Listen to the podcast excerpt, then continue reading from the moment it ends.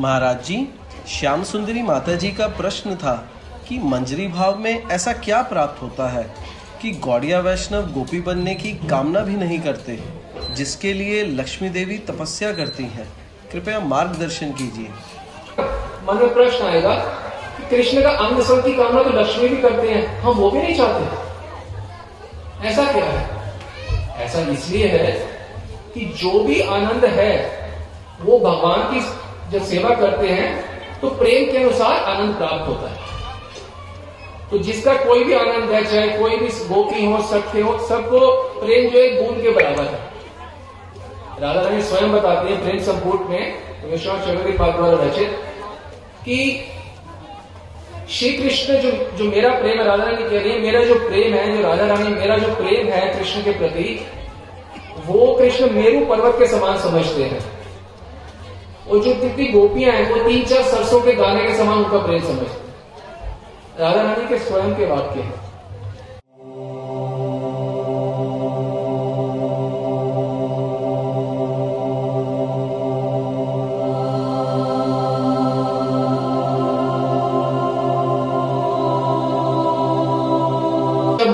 अब हम राधा रानी दासी बन गए तो हमें क्या मतलब है राधा रानी के प्रेम से? हमें तो मतलब है।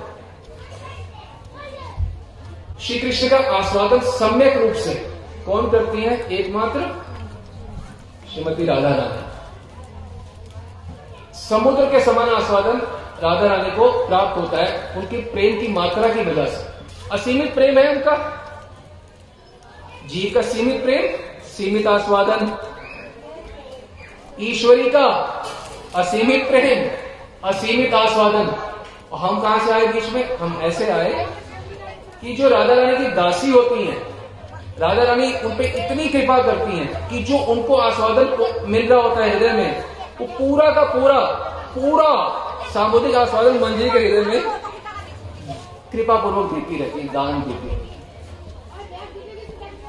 इस वजह से एक एक बूंद कोई चाहेगा कि एक, एक रुपए कोई चाहेगा कि एक करोड़ रुपए कोई चाहेगा? एक करोड़ रुपए चलेगा इसलिए कोई किसी और भगवत उपासना में रुचि ही नहीं होती है।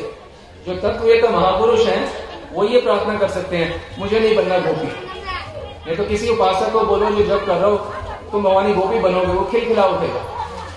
अरे वाह। आचार्यों के अनुसार जाने। ये बताया जा रहा है राधा रस सुधा निधि श्लोक नंबर 80 में राधा दास्यम कपास्य यह प्रयतते गोविंद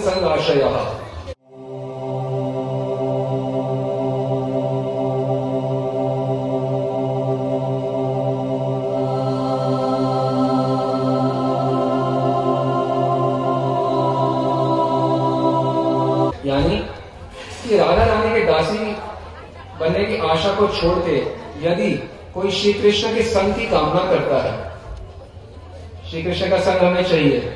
या अगर ये कोई कामना करता है राधा दासी के पद को छोड़ के तो ये उस प्रकार से है जैसे मानो पूर्णिमा तिथि का, पूर्णिमा की जो तिथि आती है, गौर पूर्णिमा होती है ना जैसे पूर्ण चंद्र वैसे गौर, पूर्णिमा की तिथि के बिना पूर्ण चंद्र का कोई परिचय प्राप्त करना चाहता है।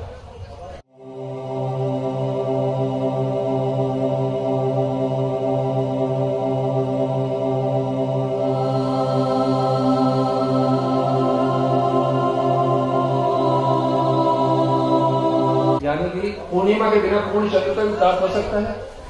नहीं हो सकता।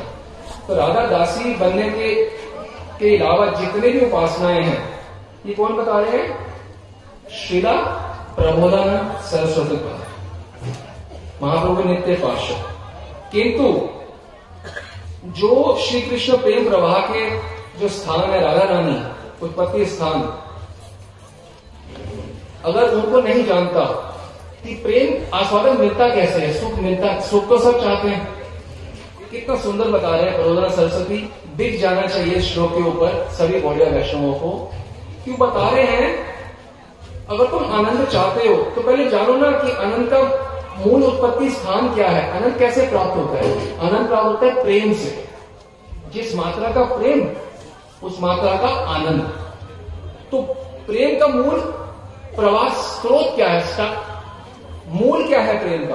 प्रेम का मूल है राधा रानी।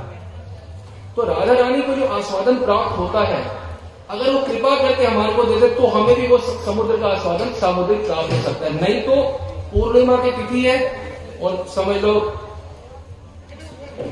अमावस्या के माफिक आपको चंद्र पता चलेगा। अमावस्या थोड़ा ज़्यादा समझ लो। बिल्कुल हल्का।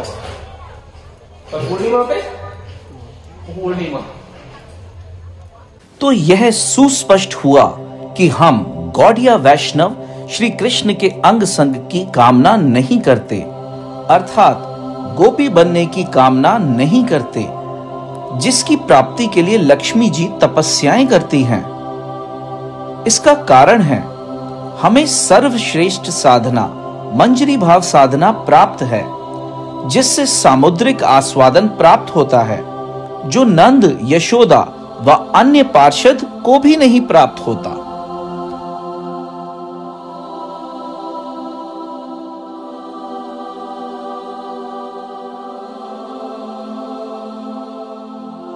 गौरांग महाप्रभु की जय।